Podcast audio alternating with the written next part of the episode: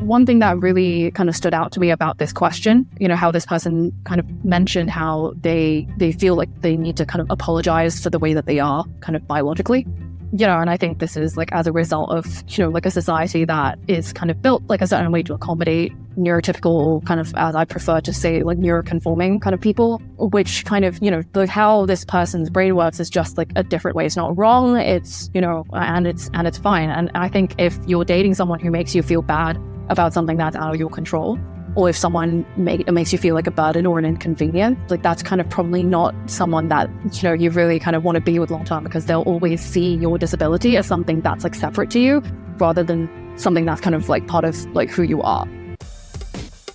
Welcome to the Multiamory podcast. I'm Jace. I'm Emily. And I'm Dedeker. We believe in looking to the future of relationships, not maintaining the status quo of the past. Whether you're monogamous, polyamorous, swinging, casually dating, or if you just do relationships differently, we see you and we're here for you.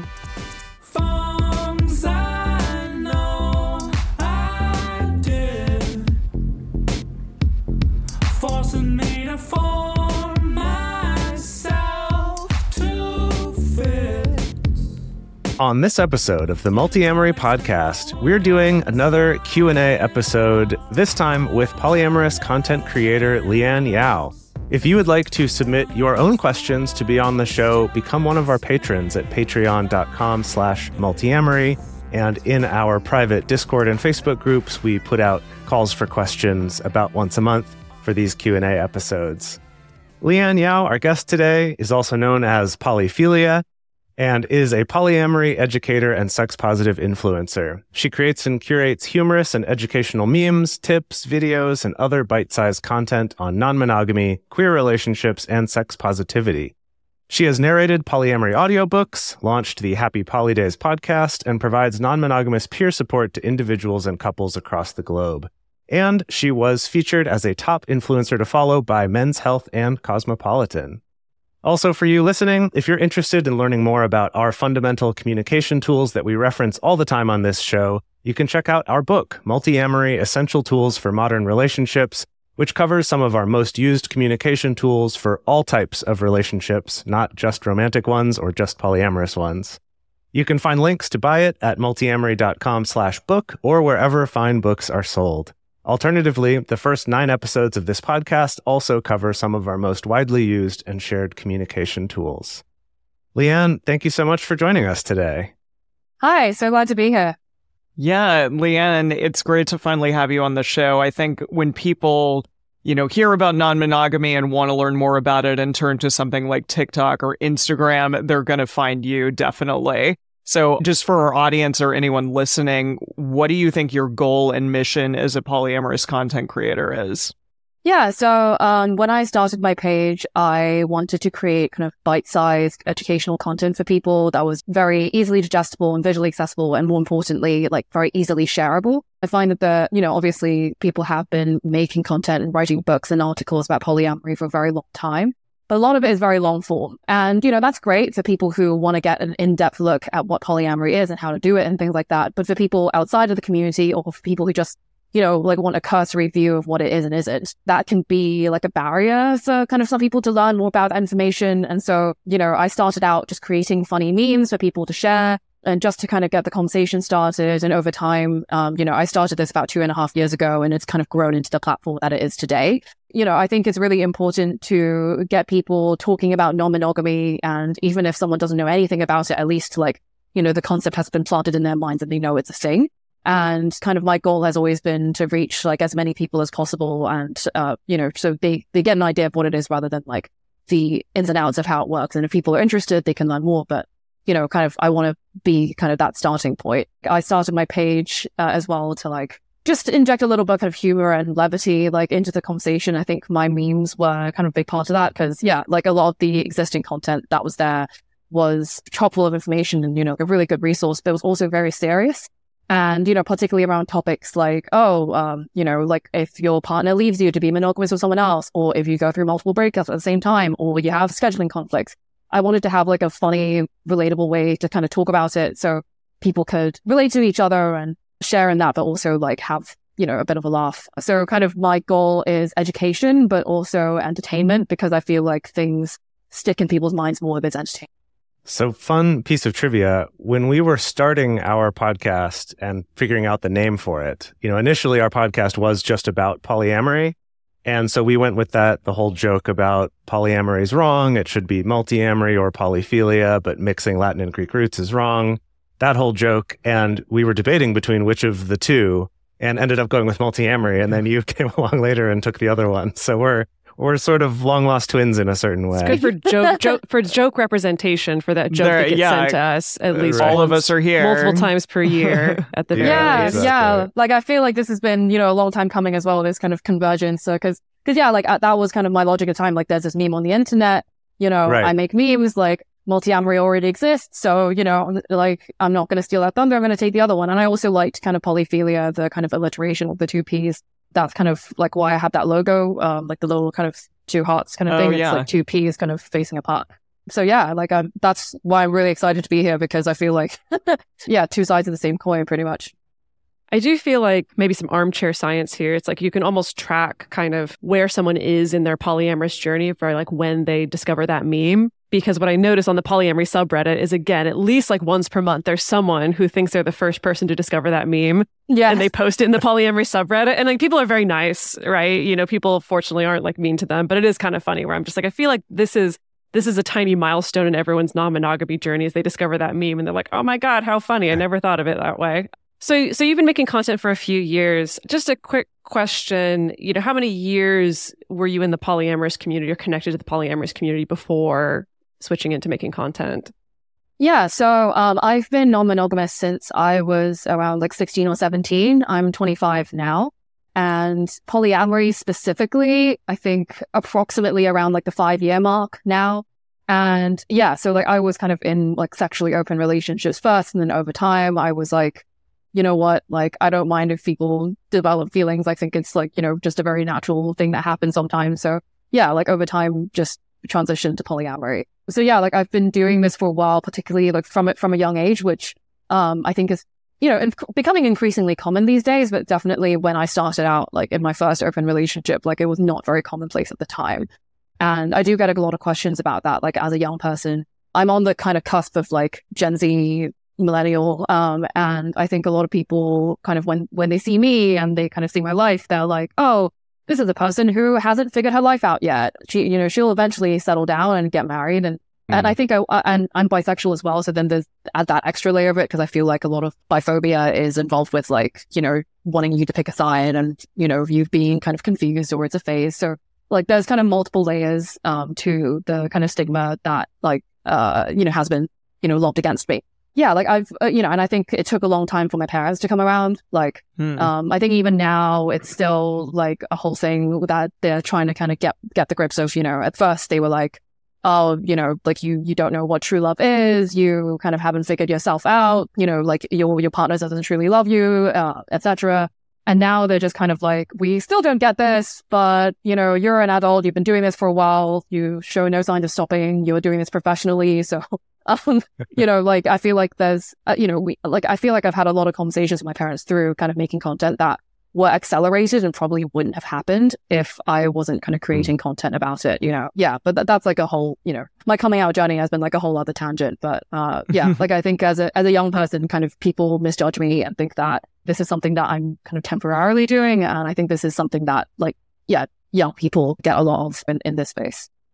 Yeah, it's it's a particular flavor of shaming. I mean, I know I remember experiencing that, you know, when I first came to non-monogamy when I think I was 21, 22 or something like that, that like that's the particular flavor of pushback that's really easy to take up the mantle on, right? You you don't know yet, you're so young, you have your life ahead of you. Sure, like maybe it's okay for you to be spreading your wild oats as it were, but like eventually you'll figure it out. And I mean, Emily and Jace, I'm interested to hear from the two of you because I do feel like it's not like, you know, once I once we entered our 30s and 40s that like that pushback evaporated necessarily.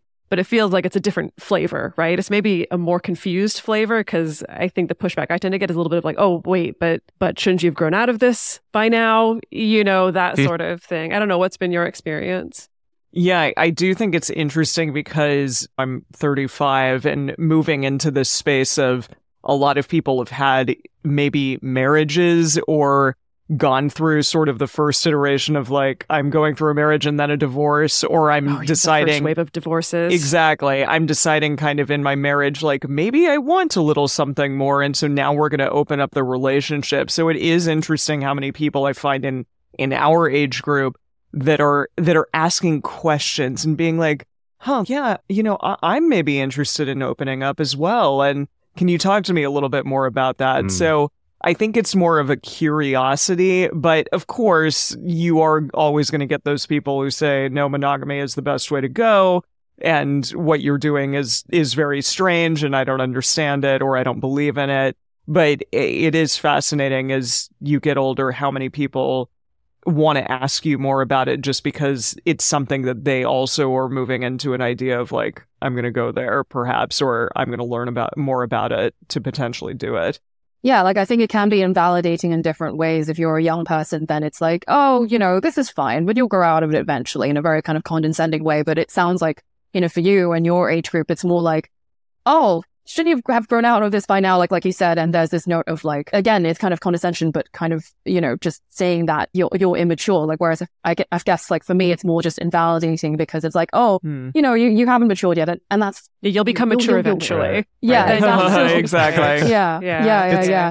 it's all relative too as far as age goes because i found like at um in my workplace where i'm not i don't keep polyamory a secret but i'm also not shouting about it all the time right it's like someone would have to look me up to see that which is easy enough to do but i find that what i get from people who are older than me is more just this kind of like why aren't you married and having kids yet kind Yeah. of polyamory aside it's like why aren't you settled down like why Let's aren't talk you about the most important piece of this. doing this. And I think there is a little bit of that seed of, oh, you haven't kind of reached that level of maturity yet, or like you've kind of held yourself back maturity wise or something like that is a little bit of the the vibe that I get. Um, and especially, you know, me being 41, being the oldest of all of us here, where I'm kind of on that cusp of the Gen X millennial, while you're about the same age as my sister, Leanne, and you guys are on that cusp of the Gen Z and millennial. So it's kind of interesting comparing those two cusps and seeing how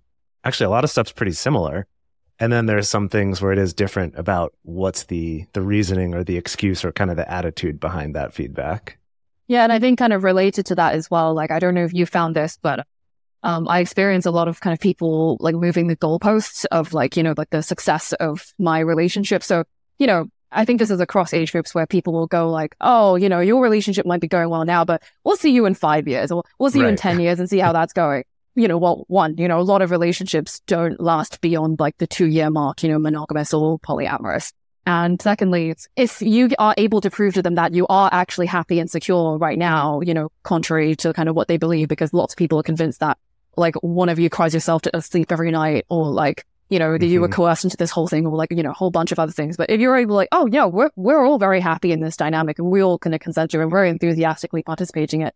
They're always like, okay, well, we'll, we'll see you in 10 years and see how that's working out for us. And it's, it's not something, you know, it's not like you'll have that conversation again in 10 years. And so, it, you know, it's just like a, like a, a gotcha kind of point. Yeah, or it's like, oh, we'll see when the kids show up, or when you have to do this, or when you have to do that, or when they Yeah. start dating another person, you know, all those kind of things. So I think it's time for us to dive into the questions that we got for this Q&A episode. So first, we're going to do a little disclaimer before we dive into that. As always, we've spent a lot of time studying healthy relationship communication, but we aren't mind readers. We can't absolutely know everything that's going on in your life. Our advice is based solely on the limited information that we have from these questions that we got. So just please take everything with a grain of salt. And remember, as you're listening to these different questions, know that everybody's situation is unique. Of course, we encourage you to use your own judgment, seek professional help if that's needed.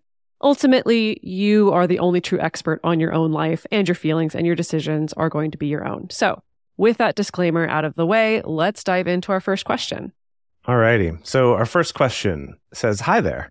Hello. Hello. Uh, so this person, they clarify that they are partnered and they're polyamorous and they're practicing kitchen table polyamory, which they've abbreviated to KTP. And it just makes me want to say, you down with KTP? Yeah, you, You, know, know, me. me. Mhm. Leanne may not know that. reference. Yeah, speaking of aging ourselves. yeah, oh God. exactly. Exactly. oh, that went over my head. Yeah, All the. Gen X and older millennials were like, "Yeah, you know me," and then everyone younger than that's like, "What are you talking about?" Exactly. Uh, All right. Uh, so this person recently started seeing a person who identifies as being solo poly. They've been a serial monogamist for the most part, with sprinklings of consensual non monogamy here and there. They've been very open and honest and have told me that they believe their eventual goal would be to find their person and be monogamous. But they aren't dating with that goal or intention in mind right now. We both know that monogamy or a hierarchical poly situation isn't going to be a goal for our relationship, nor is it a possibility, and have come to terms with our relationship having an expiration date. We care for each other a lot and communicate really well, so this is an ongoing conversation that we both acknowledge brings us sadness.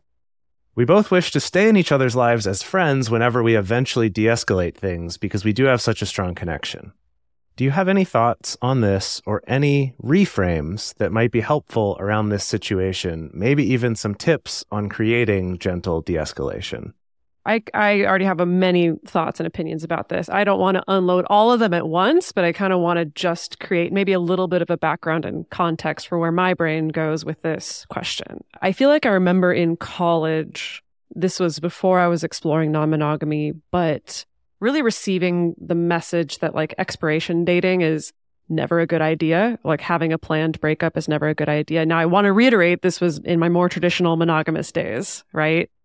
Now, I do think non monogamy creates many more opportunities for relationships to look successful in different ways, right? A relationship doesn't have to last forever in order for it to be successful. I think for me, this sounds like this is like setting a goal of kind of creating a temporary secure attachment on hard mode is is kind of my takeaway, right? Is I don't think it's impossible to create a secure feeling relationship under these terms, but I do think it's going to be on hard mode. And I have more to say about that, but I don't want to dominate, so I'll open it up to the rest of you.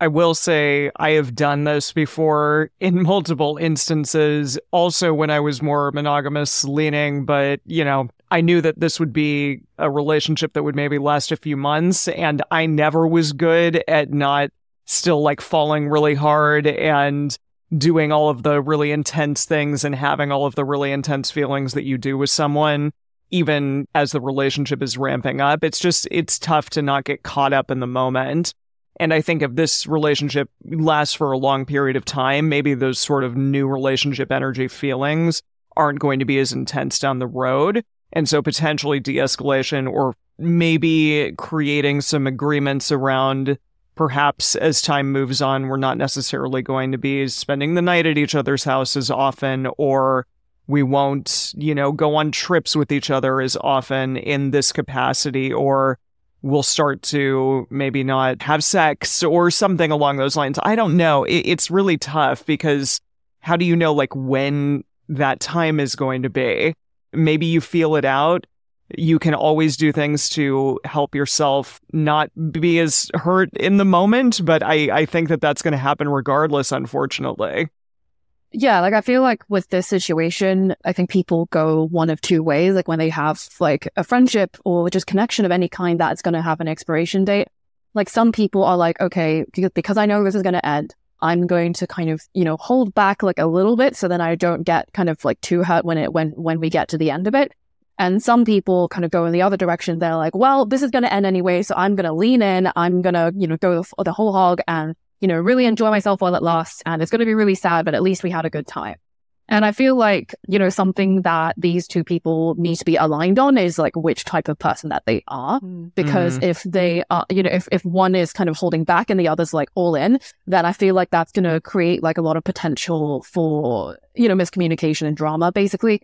I think another thing to consider is like, yeah, like if, if this person is kind of, uh, you know, the business person that they're dating, like their long term goal is to like find that person and be monogamous, that's fine. It's good that they've communicated that up front. So, like, you know, they had informed consent, they knew what they were getting into. However, you know, I agree with you, Emily, about like the, you know, kind of when is that point where they're going to be like, oh, we're transitioning, I'm transitioning from dating casually to kind of like going on my search to to find that person. Like, you know, because I wonder, you know, there's a possibility that like they might suddenly realize this one day, like they might just meet this person and suddenly be like, oh, I want to be monogamous with them now. Bye. And then that would be like a really hard situation for, for, you know, this person who's asking the question. My only kind of reference point to this is um, when I was at university, I didn't engage in like full relationships with people who were monogamous, but I did engage in kind of like casual, like friends with benefit fee type of things with people who I knew were, you know, casually dating right now, but kind of looking to be monogamous with someone eventually you know, which a lot of people do, right? Like, you know, like particularly at university, you just have a lot of casual things. And at some point you pick your favorite, I guess. Um, and, you know, and I always knew that this was like going to be a possibility. And, you know, and I was always, always open to, to that because I was like, yeah, I'm not emotionally invested. So it's like, you know, it's chill. We can be friends after and, you know, we can hang out and, and it's fine. But what actually ended up happening a lot of the time is that my friend with benefits would get into a monogamous relationship. And then their new partner would get very threatened by me. And they would and, and, you know, like I've I've been like blocked on social media, like I've been told that they can't speak to me anymore, or like that their partner had kind of very strict rules over like how close we were allowed to be as friends, and you know, at, at that point, uh, you know, I just feel like, you know what, like I I don't want to deal with this. Like this seems like a lot, and I I don't I don't feel comfortable kind of you know engaging with you even as friends if uh, your partner's going to be setting all these limits because yeah, you know, and, it sucks, but like it, is kind of how a lot of time, unfortunately, kind of a monogamous dating culture kind of turns out, right? Because it's like the whole point is you forsake all others, and you know, you, there's very much kind of this guarding against like potential threats, even if it's someone like me who is very respectful of their dad and would never do anything. I, I guess you know, there's a lot of there's a lot of ways in which this could go wrong. Basically, is what I'm trying to say. There needs to be like a negotiation between these two people on like yeah, like how all in they're going to be like whether there's going to be like a clear point at which this person transitions from casual dating to like wanting to be monogamous and kind of how they're going to do that kind of gentle de-escalation, you know, the, with the suggestions that you described, Emily. And also, you know, like what would happen if this monogamous new partner has certain feelings kind of about them maintaining their friendship, you know, how would they feel about that? Because, you know, I, I think people would be like, I was very surprised when someone I'd been sleeping with, say, for like two years, even if we weren't romantic, there was emotional intimacy in our connection. I thought like our friendship meant something. And they just throw it away. They just be like, oh, well, you know, I found my person now. They said XYZ. I don't want to talk to you anymore. And I'd be like, yeah, what? that's a really you, good point. Mm-hmm. Yeah. Mm-hmm. So, you know, like you need to make sure that you're aligned on that front because, yeah, a lot of people just assume you're on the same page about that and they make assumptions and, you know, yeah. and then feelings get hurt. Yeah. I, that reminds me of a story of my own. And I'm going to pull this from the archives that I like to title, you know, times when my mouth wrote checks that my ass couldn't cash. And what am I mean by that was when I was with someone. Please elaborate. and, well, I was like feeling very magnanimous. It was maybe a somewhat similar situation of this person was sort of on the fence about non-monogamy. I mean, they, they weren't super upset or triggered by it. You know, they were supportive, but they were sort of honest about like, I don't know, like, I don't know if this is in my future. I might be monogamous eventually. I don't know. And I was just an angel of compassion and support of this person, just like, I don't care. You know, I just want you in my life. I want us to support each other. We can be friends. Like, even if you go and become monogamous with the love of your life, like, that's totally fine. Like, I totally get it. Right. And then my ass couldn't cash that because I realized that when that happened, when, yeah, he found his person, then he, and then it was sort of that like, well, this person doesn't like you. So I can't really talk to you. This is going to be a problem. Okay, bye. That I realized that when I was being so generous in that sense, like in the back of my mind, it was like, yeah, I've created this whole narrative of how that's going to go already. You know, I've created mm. this whole mm. narrative of like how this person is going to become monogamous in a way that's going to cause the minimum amount of hurt and damage to my feelings. Like I already kind of assumed, oh, it's going to go in this super smooth way and be great. And instead it happened in this really abrupt way. And so, so I share that just in the sense of, I think to piggyback off of what Leanne was saying is have a little bit of a reality check with yourself about what you're expecting, about how this may go. See if that matches, if that with the other person's expectations of how this may go. And maybe allow yourself and give yourself permission that regardless of how the two of you work this out or what agreements you make or what kind of plan you make, have permission to just know that this ultimately may still be more upsetting than you realize that it is. Even with both of you fully on board, fully aware of what may happen, that it may still really hurt a lot. I just want to add one one last piece here just to kind of throw another side into this is I've had this situation several times in, in my own life where either I knew this from the start or suspected that they eventually wanted a monogamous relationship with someone else, or times where I, I didn't know that that was coming. I found that for me, most of the time that's happened, it hasn't been this like, you have to cut off communication with this person. It hasn't gone to that kind of extreme, wow, I didn't expect that to happen at all. But even with everything being amicable, we just didn't stay very close. And that I think that's something else to keep in mind in terms of setting your expectations is there's also a really good chance that you'll have a great time and you'll think back on this relationship positively, but you might not stay as close as you think you would right now. And that that's okay. Like I still think positively about those relationships. And when we do get in touch or see each other, it's it's great and we get along well and everything's fine, but it, it is hard to maintain that same level of closeness. And I think going making that transition really smooth, like people imagine, often doesn't happen. So just just to kind of set some expectations and understand that doesn't mean it's a failure, doesn't mean you did it wrong, but that you might not be as close after that, and that that's okay. Yeah, I think de-escalations often look really good on paper, and then in practice they can be really complicated. Because, yeah. you know, if you're imagining like a relationship anarchy smorgasbord situation with all the different plates of romantic, platonic, sexual, whatever, you know, it's not as simple as being like, oh, you know, we were romantic and sexual and platonic, and now we take out these bits, and that's fine. There's a lot of overlap. There's, you know, a lot of kind of mixed feelings. Um, and sometimes it can be really complicated, you know, yeah. holding on to what was, you know, what you want to maintain and what feels good about the connection while also at the, at the same time kind of grieving like what you've taken away, what you've lost. And again, that's why like so many people just kind of prefer a clean break and not to kind of talk to their exes because sometimes staying friends and kind of de-escalating that transition is really painful and sometimes draws it out even more. And so, uh, you know, I've, I've de-escalated slash kind of broken up with various people and it never turns out the the way that you expected. You know, sometimes in good ways and sometimes not. Alrighty, let's move on to the next one.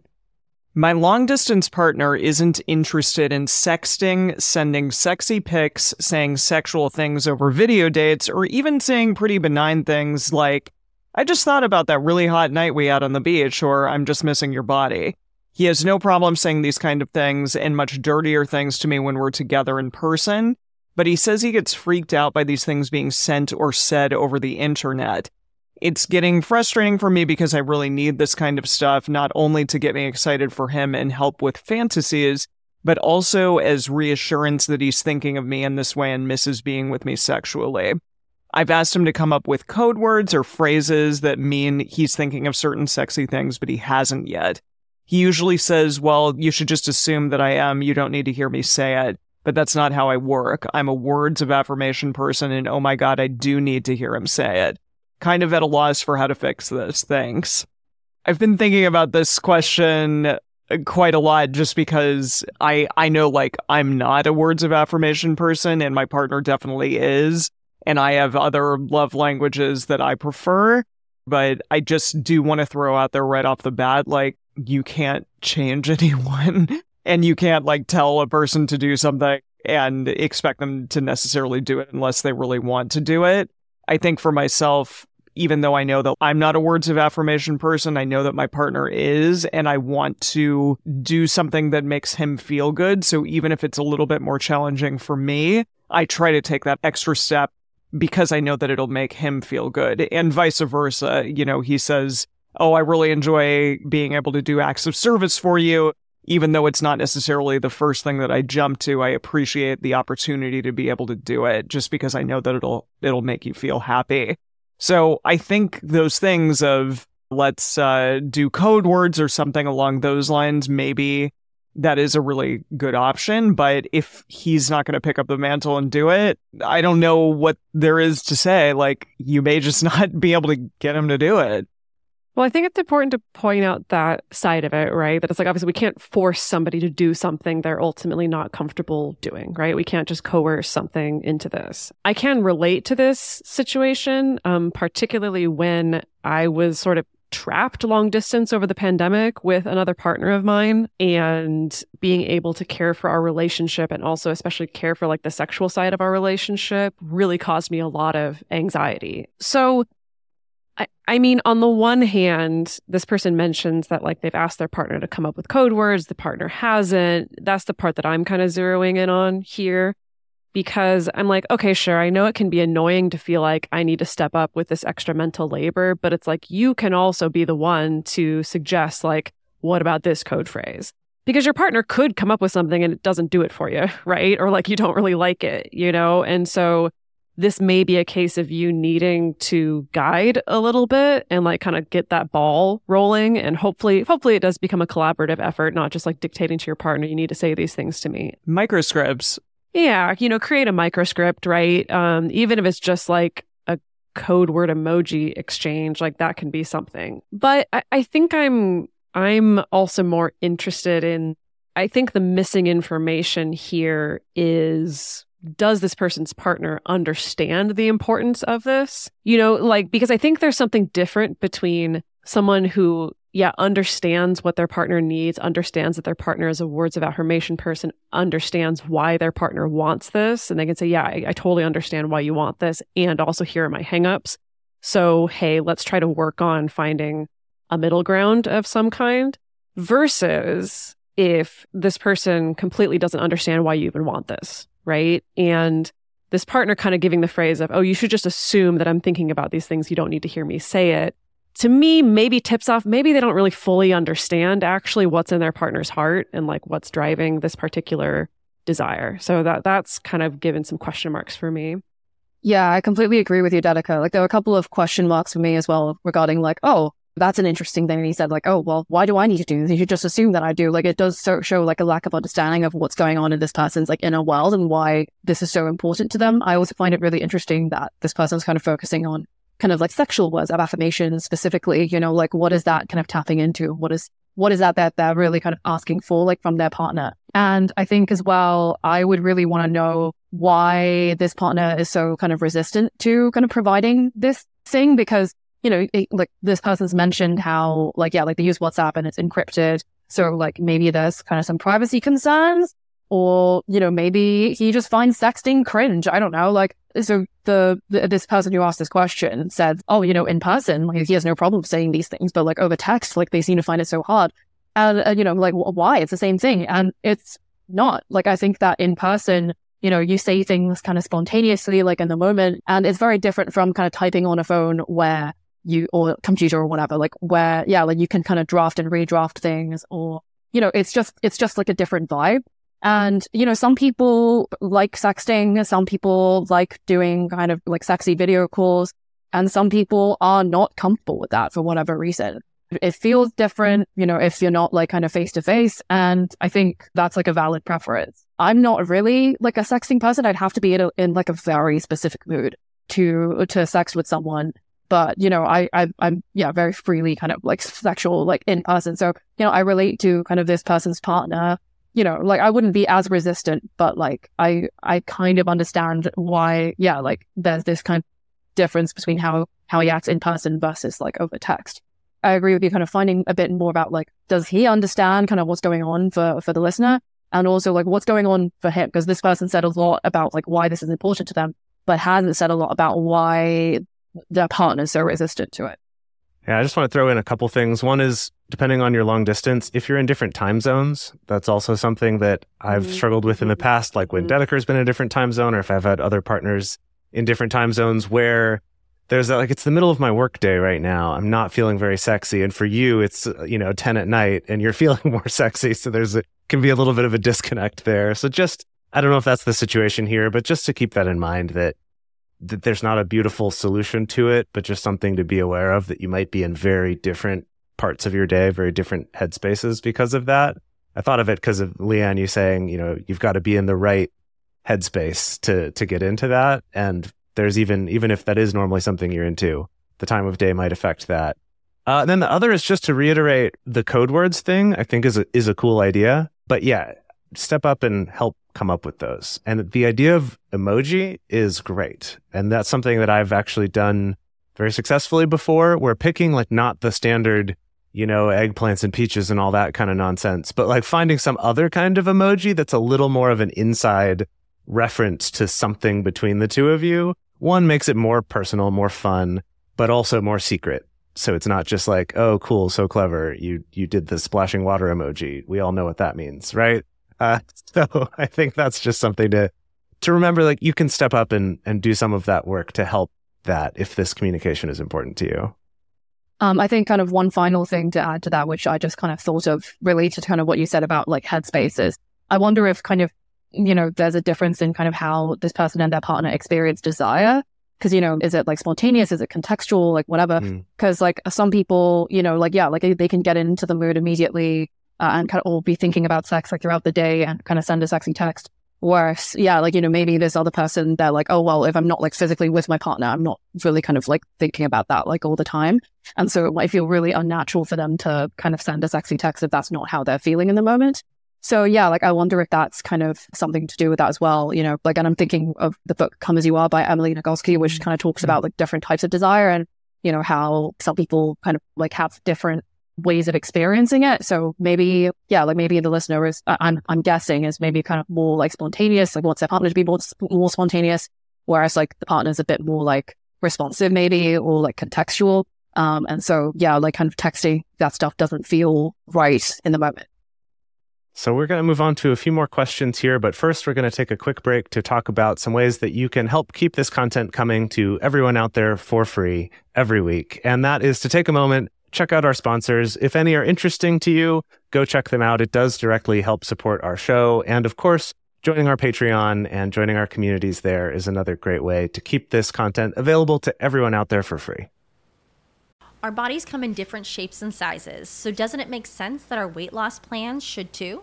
That's the beauty of Noom. They build a personal plan that factors in dietary restrictions, medical issues, and other personal needs so your plan works for you.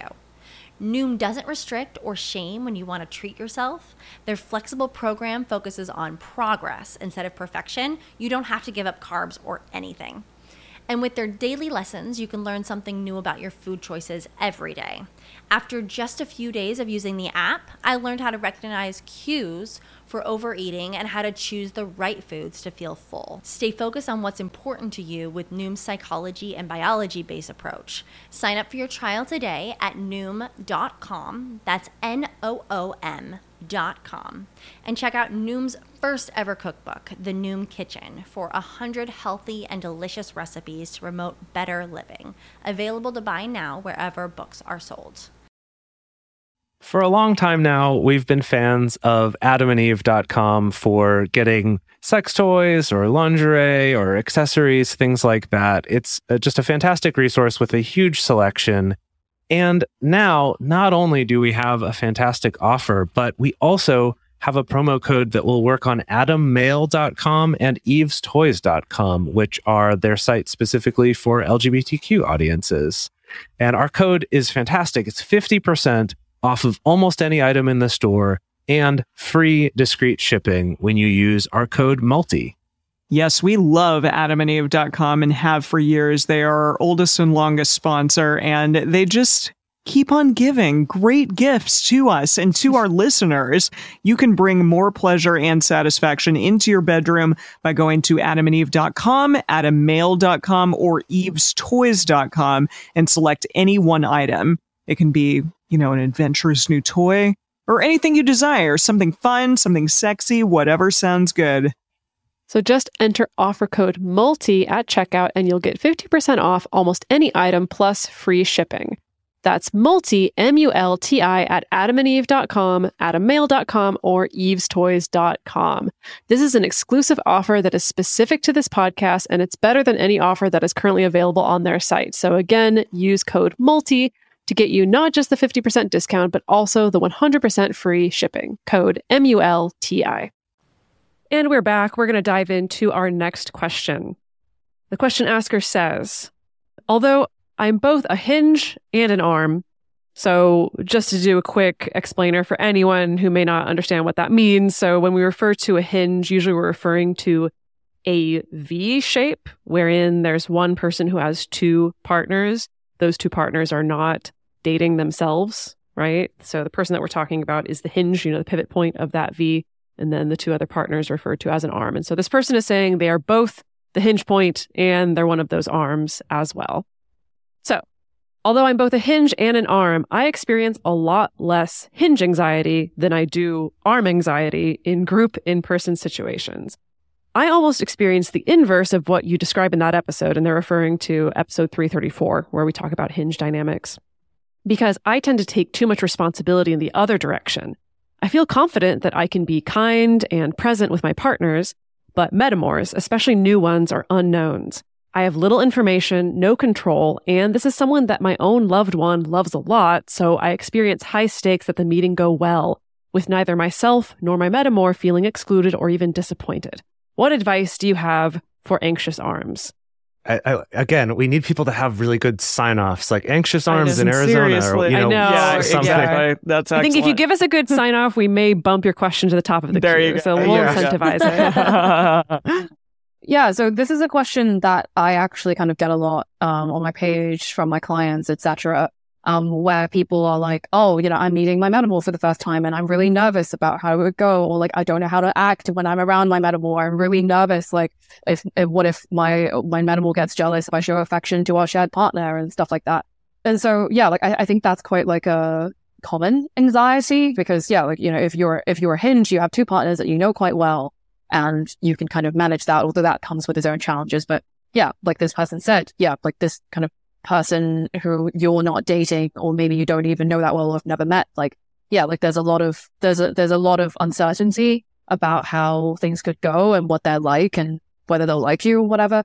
And I think a lot of the time, uh, people kind of really get into their heads when they meet metamors about like, I am meeting the metamor capt- capital M because at the end of the day, you're just kind of meeting another person that your partner's that your partner happens to be dating. But I really try to encourage people to go into it as you know, like meeting like a person rather than this person my partner loves, like specifically, because like the more you uh just focus on them as like a regular human being and you kind of get to know each other like as friends rather than as metamors specifically, the less kind of pressure there will be to kind of yeah like facilitate like a strong kind of polycule dynamic or like whatever it is that you're anxious about. And i think there's probably uh, know I, I always see people experiencing a lot of insecurity about like oh what if they're really different from me or really similar to me? What does that say about my relationship my partner? And getting their head about that as well. I think uh, wherever possible try and kind of like distance yourself from like how you uh, how you relate to each other within the polycule and just kind of go in just i'm meeting a new person Yeah, it reminds me of advice that I came across when I was early in my non monogamous journey, which happened to be at the same time that I was also early on in my own journey into like Buddhism and meditation. That I read this fantastic book called If the Buddha Dated. And that was, of course, within a dating context, but there's this huge emphasis on like when you're heading into a first date in particular and you're feeling that anxiety and the nervousness is it going to go bad? Is it going to go well? Again, that emphasis on like just focus on being present and getting joy out of getting to know a new, unique human being, whether it goes well or not, whether you think this is a match or not. And I think the same thing here with a metamor. And I, I appreciate that this person seems to recognize that they tend to take on too much responsibility. And so maybe just a reminder of like, it's not 100% your responsibility. Like, as far as the interaction going well or building a relationship of some kind, that's sort of like a shared responsibility in the sense of like it's up to everyone to kind of show up and again, just like be good human beings and be present and then just kind of see what happens. Right. But I know I definitely tend to be like a control freak and maybe think too much about these things also. And so it's kind of like, it's all on my shoulders to make sure it all goes well and to be running around and making sure that everyone's okay. And that can come from a really positive place. That can be a positive trait. And also, it sounds like it's just stressing this person out. And so maybe just a good reminder that it's not 100% on your shoulders to make sure that it all goes perfectly. Yeah, Dedeker, I, I know that you've talked about some best practices when it comes to meeting metamors. You go on coffee dates and stuff with them. And I think that it would be fun to even do something like I'm going to go on a walk with them or I'm going to go to a yoga class and then we go get coffee afterwards. Something that's kind of a shared, we're going to do an activity together potentially. So that sort of takes the pressure off because we're doing something else together rather than just I have to sit down and look at you and talk to you and try to like come up with small talk or conversation. But engaging in something together is kind of nice. Now, I will say also, there is a potential that the two of you aren't necessarily going to love each other. And I think that's okay too, to put the pressure off to a degree and just be like, I'm going to have a relationship with this person in some context because they are my partner's partner but it doesn't necessarily need to be loving and gushing and we love each other so much. It can just be fairly neutral, which I know the two of you have also talked about as well. That sometimes if I'm neutral with my metamor, that's also okay. Yeah, like I, I want to add to that, Emily, around kind of like the context of the meetup. I agree with you that doing something together will kind of take the pressure off of like, oh, I need to, you know, talk to you. And I also wonder if, you know, kind of uh, is this person kind of meeting them out more like alone or like with their shared partner? Are they meeting just the three of them or like are they meeting in a larger group context? Because like for me, uh, and you know, like that, this is my individual preference and, you know, different people do different things. But for me, like when I introduce partners to each other or when I meet a metamor or two, like I, I prefer to do it in like a larger group setting, say like at a larger social with like other people there. So there isn't kind of, if you're worried that you and your metamor might not get along, then and you know or you might run out of things to talk about then you know there's other people to talk to there isn't kind of so much pressure to be constantly focused on each other 100% of the time in like a larger group you know if you're looking for ways to take the pressure off and not kind of make it out like it this is the metamor meet um, um you know making it like yeah like you know meeting at like a larger gathering kind of might help with that. Like so, some people might view it differently. Like i know some people definitely prefer the more kind of intimate meeting like over drinks or coffee or something. Um, but for me, like I've always kind of preferred like a larger social because I can talk to other people, come back to them, bring them to talk to this person, get other people involved, talk about different things. You know, there's a bit more kind of variety. Um, there isn't as much pressure. So, so I think the kind of context here is really important.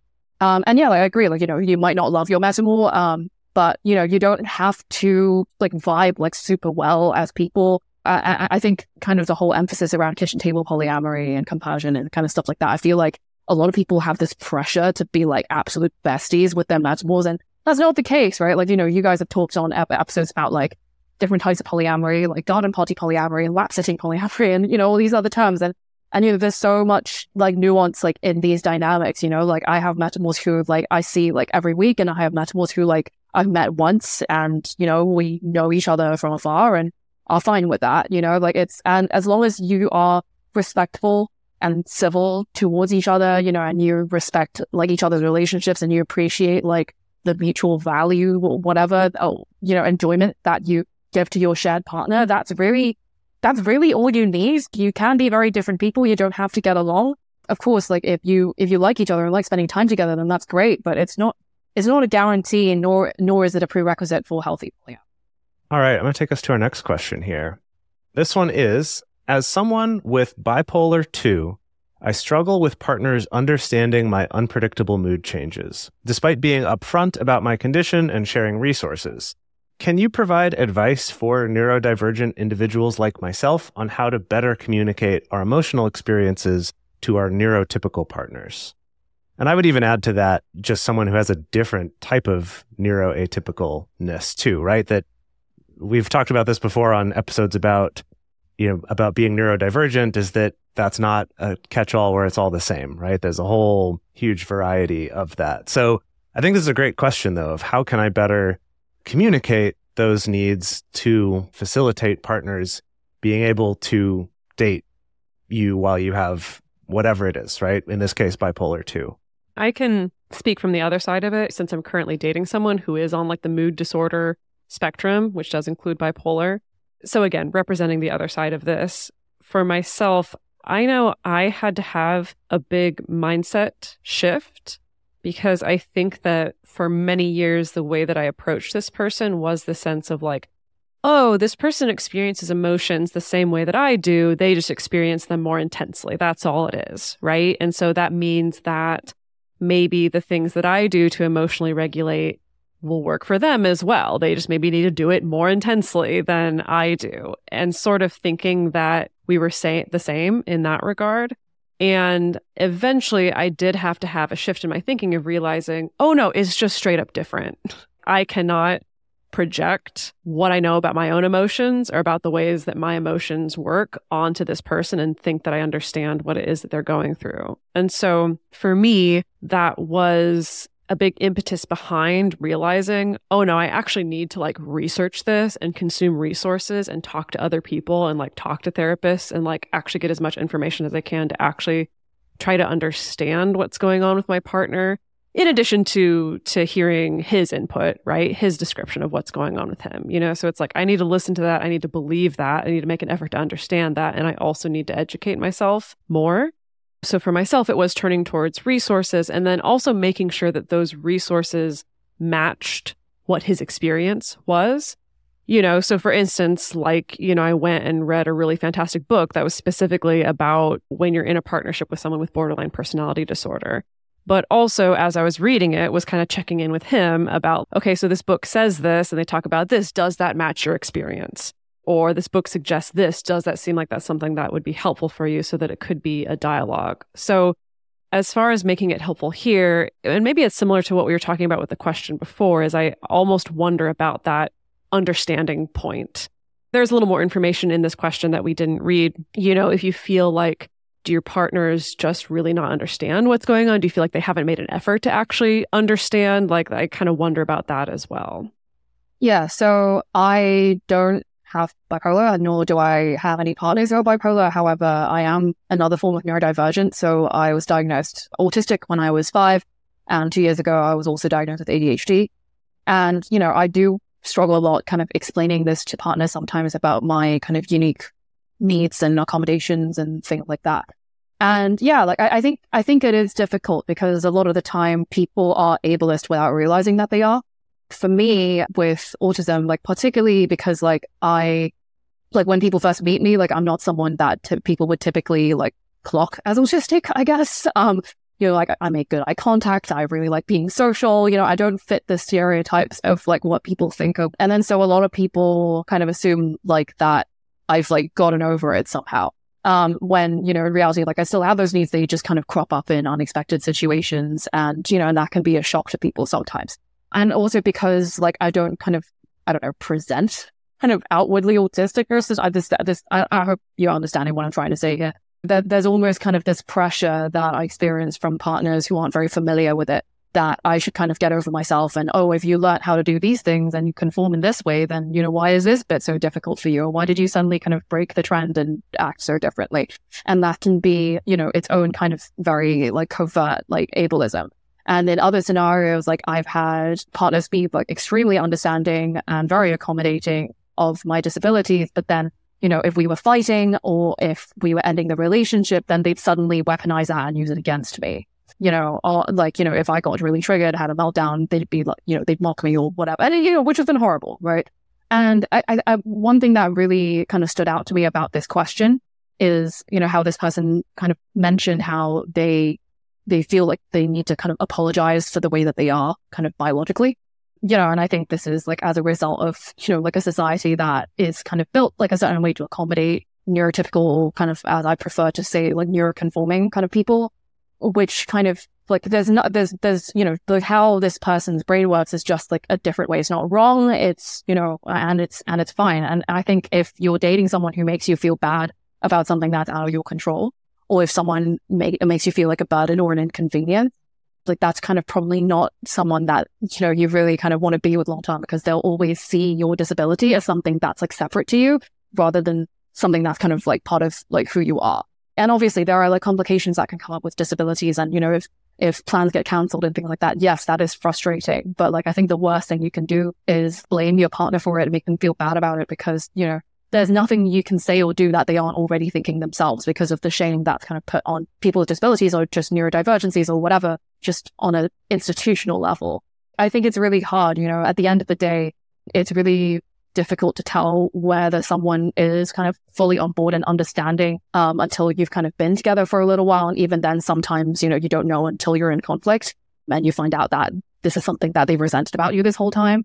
The best thing you can do is just kind of explain kind of like how, or like what your needs are and, you know, find people who will accommodate that. And if people shame you or guilt trip you or try and make you kind of apologize for, for this, then, you know, they're not, they're not the person for you. Yeah. I want to just reiterate the idea of giving them resources, not just yourself, like kind of offloading some of the burden of needing to explain it yourself. Like Dedeker mentioned, there's, there's some books out there as far as what specific ones, what, again, what was the name of the one you, the one that was really helpful for me was Loving Someone with Borderline Personality Disorder by Dr. Shari Manning. Yeah. And I've learned a lot through Dedeker reading that book and just kind of sharing what she's been learning through that as well. But that kind of a resource makes a lot of sense, right? Because you're not having to take on all of that work yourself, but at the same time, like Dedeker mentioned, checking in and explaining, you know, which parts of this do track and make sense for you and which parts don't. Right? Like we've talked about that before. If someone is new to polyamory and you just say, read some books, they might have a totally different idea of what that means based on just reading some other people's books than what that means for you. So just be sure to get into that. But I will say that having those resources is helpful. Again, as the person who has been a, a partner or friend to people with bipolar specifically, that it, again, just socially, we're taught to take a lot of responsibility for our partner's emotional states. And I would bet that that's part of what's going on here is that your partner is reacting poorly to it because they've been taught that how you're feeling is their responsibility or their fault, you could say, in a more eh, intense way, I guess, but that it's their responsibility to get you out of it or that it must be their fault that you're in that state in the first place. And that unlearning for them can be really challenging. And so having resources outside of just yourself, I think will really help that because that is a, a tough thing to learn because we're not taught that. We're not taught how to have that sense of what's the difference between something I should be helping with or something where you need time to deal with this your own way or whatever that is. It's hard. I'm still working on it myself. Yeah, I, when we have friends, sometimes we give them grace more than we do our partners. And if somebody like cancels plans, for instance, we may be like, oh, that's okay with our friends and feel more strongly about it when it is a partner, when they're having a moment where they say, I simply can't do this right now, or I need to bail out, or I need to go cry in the corner, or something along those lines. So I, I think from the experience that I've had with this friend who I've had for a very long time, and we've had ups and downs, and um, OCD is what she is diagnosed with. And I think I've learned a lot regarding this friendship in terms of my own, I guess, ideas about how a friend can still be really important in my life, even if it isn't, if it doesn't look exactly the way that all of my other friendships do. And even if there are times when I'm like, wow, this person is flaky, but actually they're just going through something and they can't be there in the way that I think that they maybe should be or whatever it is. So as somebody who may date somebody who is uh, neurodivergent in any way, just realize like give your partner that grace like leanne said if you don't then maybe the two of you aren't right for each other or maybe that's not something that the two of you should be doing together because i think we need to be understanding of whatever it is that's going on yeah we're good to move on all right so our last question is wondering if you could talk a bit about being a racially minoritized person in the polyam community and point to some resources for the white people who want to date us. Asking as someone who is neither black or white and finds that most resources and voices talking about this are generally one or the other. So keen to hear from another person outside of the black white binary that it gets made out to be sometimes. I think this was specifically for you, Leanne. I th- I think like uh so apart from myself, um, you know, there's a couple of other like Asian kind of polyamorous creators or just kind of creators who aren't black or white in the community, like on Instagram. Like I know the probably the the most well known one is at polyamorous while Asian, also known as Michelle High. I think she's been on your show before. Yeah, she's fantastic. Yeah, um, and there's also uh Sydney Ray Chen who um goes by like sexy soup dumplings. And there's also uh, Jada uh, underscore kissed. Um, like they're all kind of, yeah, Asian creators who are polyamorous. As far as I know, they don't post like that often, but like what they have posted has been good. But like, you know, I confess it isn't really a topic that I've covered a huge amount on my page for a couple of reasons. I think that race is like such like a complex topic. And I think as someone from the uh, UK with like a majority US audience, you know, like I think the dynamics of race are like, uh, you know, obviously there's still kind of racism and stuff like that in the UK, but like it's like from a very different lens than in the US. And so I feel like what I have to share like is not necessarily kind of relatable to the vast majority of my audience. Um, so it's it's not something that like I've kind of like posted a lot of content about, um, you know, publicly anyway. I, I think that a lot of the like advice uh, like online around you know dating culture particularly like fetishization of like asian particularly asian women and kind of like the history behind that colonial you know is is like relevant across the board whether you're monogamous or polyamorous.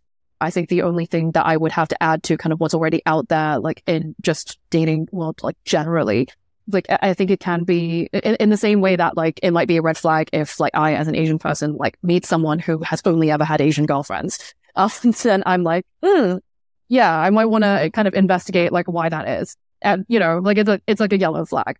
And, and in the same way, like if someone like, yeah, like have, like also has another partner or kind of multiple partners like presently, like, you know, who, who are the same race as me, then like that might be kind of something to kind of have a conversation about. Like, you know, cause because sometimes it's like, yeah, sometimes it's kind of racial fetishization. And sometimes it's just like the spaces that you run in. Or, yeah, like, you know, maybe you're like that this person's, you know, an activist or whatever. And yeah, there's kind of a lot of people covering the space that they happen to meet, right? I think it's complex. Yeah, like, I, like, I agree that there isn't that much, um, information kind of out there that, like, outside of the, the black white binary. And I've been kind of thinking more about posting more content about kind of my experiences around that. But that will take a while because it's also like just a generally emotionally difficult topic. And I don't want to kind of like force mm-hmm. myself to talk about a topic just because I'm Asian. Sure. I mean, I was going to hop on the bandwagon just to say I think your voice would be really appreciated on yeah. that topic, mostly because the fact that, like, in my opinion, I think it's helpful for American audiences to be exposed to non US centric takes on various topics. Hmm.